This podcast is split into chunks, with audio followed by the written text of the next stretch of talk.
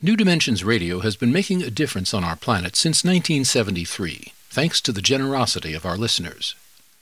You too can help make a difference with a tax-deductible donation or membership. Please visit our website, newdimensions.org, and just click the donate button. We at New Dimensions thank you for your support.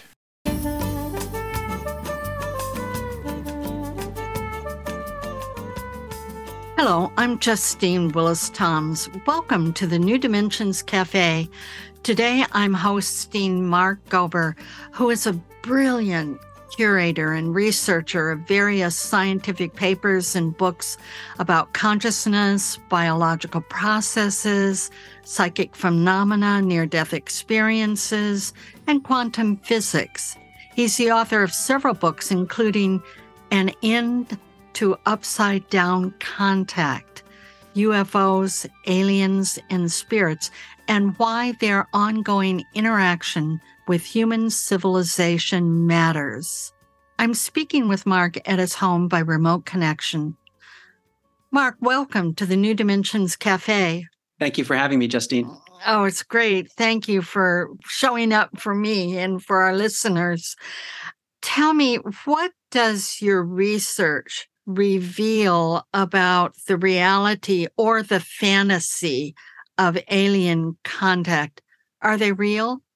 Well, generally, I would say I do not think we are alone, meaning there are other intelligent beings that exist in the universe, some of which appear to be in the physical dimension, but others seem to be in other dimensions, meaning they're not physical somehow, and yet they are highly intelligent and can interact with our dimension and seem to be doing so not only in this era, but looking back in history, they've been doing it all over the world.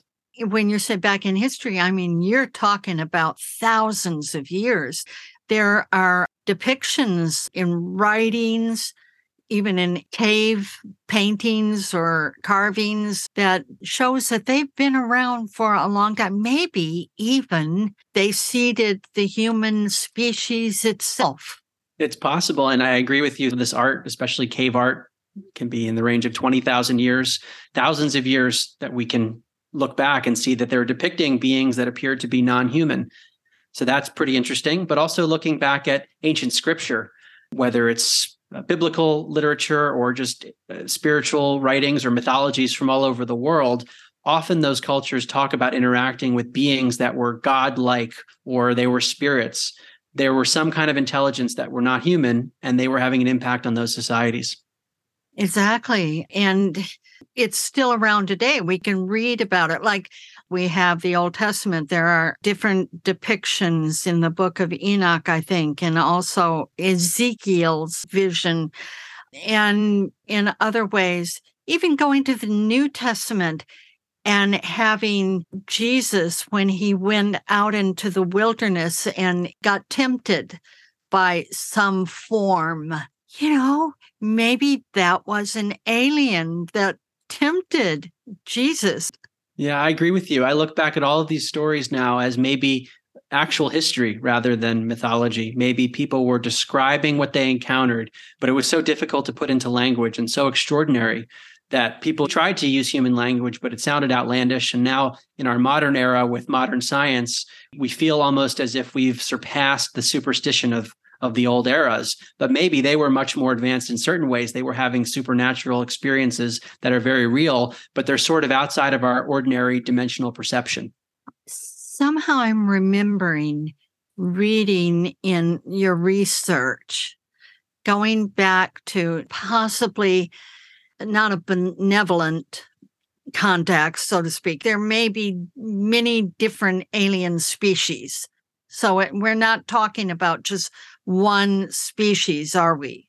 No, that's an important point. It seems to be diverse in that um, there not only are the, some of the beings physical versus multidimensional, but they're actual species that seem to be different. People will report a gray alien, for example, or an insectoid being, or a spiritual being of light, or a reptilian, all these different types of beings. And then even within the species, there seems to be diversity, where some beings, just like human beings, could be benevolent and saintly, you could have the opposite. So, with that, I'm going back to a story that you related about the possibility, and this is going back to biblical times, to the Tower of Babel, where the languages got confused. Suddenly they couldn't understand one another. Yeah, well, the Bible talks about God, or there are different terms used to describe God. Elohim is one of them that was interacting with humans. And the Tower of Babel example explicitly says that the Lord scattered people on the face of the earth so they would stop building the city. So there was some intelligence that was intervening, if we take this to be something literal rather than just a mythology. And even the term Elohim, which is traditionally thought of to mean God, is a plural term. And there are some anomalous verses in the Old Testament where the pronoun used is us which suggests maybe it's a plural. So, was Elohim, some people speculate, was this a group of beings that were involved in the creation of humanity? And can we read the Old Testament as, uh, for example, the creation of Adam and Eve? Was that a genetic experiment? Some people theorize that. And even Francis Crick, the co discoverer of the double helix structure, has theorized something called directed panspermia which is that maybe we are the creation of other beings, or maybe our existence has been tinkered with? Well, we have not found, I believe, that particular link, the jump between apes and humans. Yeah, my understanding is there are some holes in our understanding. We don't really understand DNA and exactly how the Darwinian process has evolved in the way that they say it did. And some of the alternative theories is that maybe evolution is real in some capacity, in that uh, certain traits will be preferred if they enable survival. That is certainly a real phenomenon. But at the same time, if there were advanced beings that alter DNA, maybe that could explain certain things we don't understand. There's also junk DNA, quote unquote junk DNA, which is not well understood. what is that? Yeah, we call it junk. Probably it's just our lack of understanding. Nature never wastes anything, as far as I understand. And so I don't suspect that there's any junk in nature. Yes. And I, I wonder whether DNA is related to our spiritual connection in some way. I just think there's so much we don't understand about our own blueprint. It's a relatively recent discovery in modern human history. Oh, that's provocative. DNA as our spiritual connection? I don't have direct evidence for that. That's just kind of theoretical, but it makes me wonder. It's our blueprint. And if we are spiritual beings, then our blueprint in some way should have an impact. I want to ask you in all your research and especially alien contact, are you hopeful for humankind? Mm. I would say I'm really confused, Justine. The more I learn, I don't really feel like I understand what's going on. I think there is a light, dark, battle, if you want to call it that in human terms. There are, energies that move us toward love or unconditional love, which people experience in transcendent consciousness states like a near death experience or psychedelics or meditation. That seems to be a reality. But we also see a lot of extreme darkness. Demonic type energies, even which is written about in the Bible, and um, Aztecs used to sacrifice people. There's some really dark stuff that exists too. So I think the task is for the humans to make a choice and it starts with the individual. That's how I see it. Each of us is going to choose are we going to move toward the state of love and interconnectedness or fear and suffering? We get to choose individually. And probably the fate of humanity is how many of us can start to choose the positive and what the critical mass is, so to speak. Maybe it doesn't have to be 100% of us. Maybe it's a smaller number that can have a disproportionately positive impact. Right, right. That just reminds me that it seems, and I know that you've researched this a bit and reported on this, that human beings have a tendency to want to have a savior, to want to give away our power, so to speak, to give away to authority figures, whether they be royalty or idols or or superstars, that we allow ourselves to be hijacked by the elites. So I guess what I'm hearing you say is that we need to be conscious of that and then protect ourselves in some way. Yeah. And I think what you're describing ties in with so many spiritual traditions where people talk about personal evolution. A lot of it comes back to personal responsibility and the control over our own mind and our own decisions rather than exporting our responsibility and giving others authority over us. So there's something about sovereignty of the individual uh, which translates into the collective, to acknowledge that we are this individual that has this innate spiritual connection. And it's our duty in some ways to embody that in the best way that we can. So that when we're offered this choice, the more we could realize this is a choice. This is not a fait accompli, so to speak. Here we are in this moment in time. I can make a choice towards the light, towards goodness, or towards that which is not benefiting life. Exactly. And that is a lot of responsibility on the individual. And when thought about from a spiritual lens, something I consider a lot is what are the repercussions of choosing one over the other? Whether it's karma, that concept, or something like it, are there spiritual ramifications to our actions?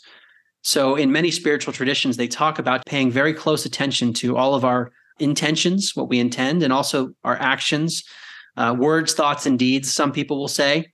And I do think it is important because we just don't know how significant it might be. So, this can be an antidote.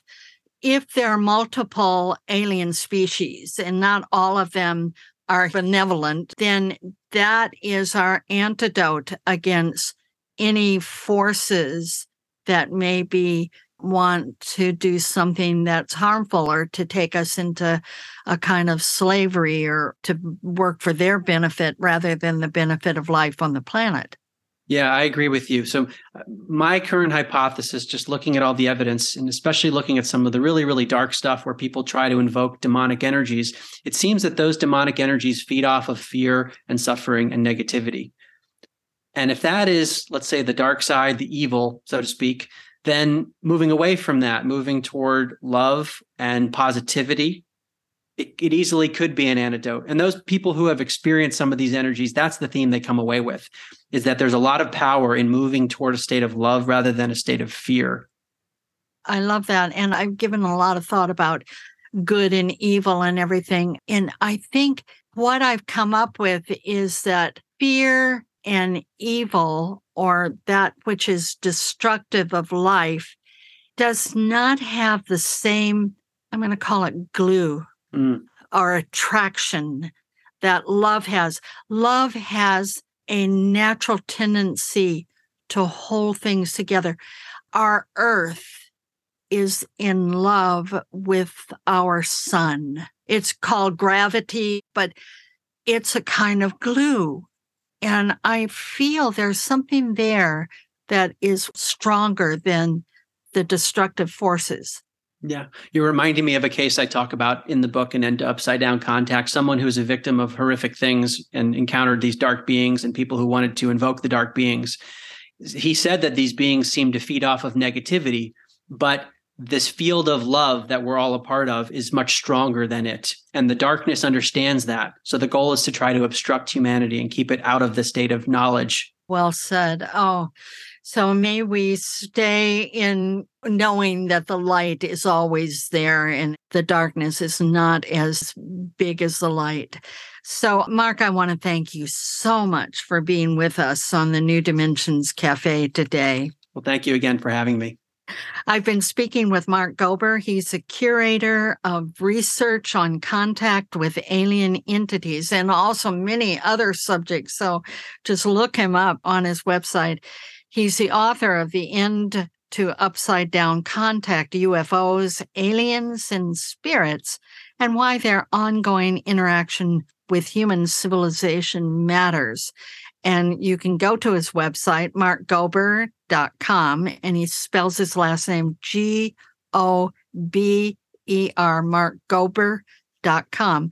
Or you can get there through the New Dimensions website, newdimensions.org, where you'll find over 1,700 programs in its archive. I'm Justine Willis Toms, and I want to thank you for joining us at the New Dimensions Cafe. And I invite you, please do join us again. You've been listening to the New Dimensions Cafe. This series of shorter interviews features many of the remarkable guests also featured on our internationally syndicated one hour New Dimensions radio series. To access more than a thousand hours of programs, to subscribe to our newsletters or to become a member, please visit us at newdimensions.org.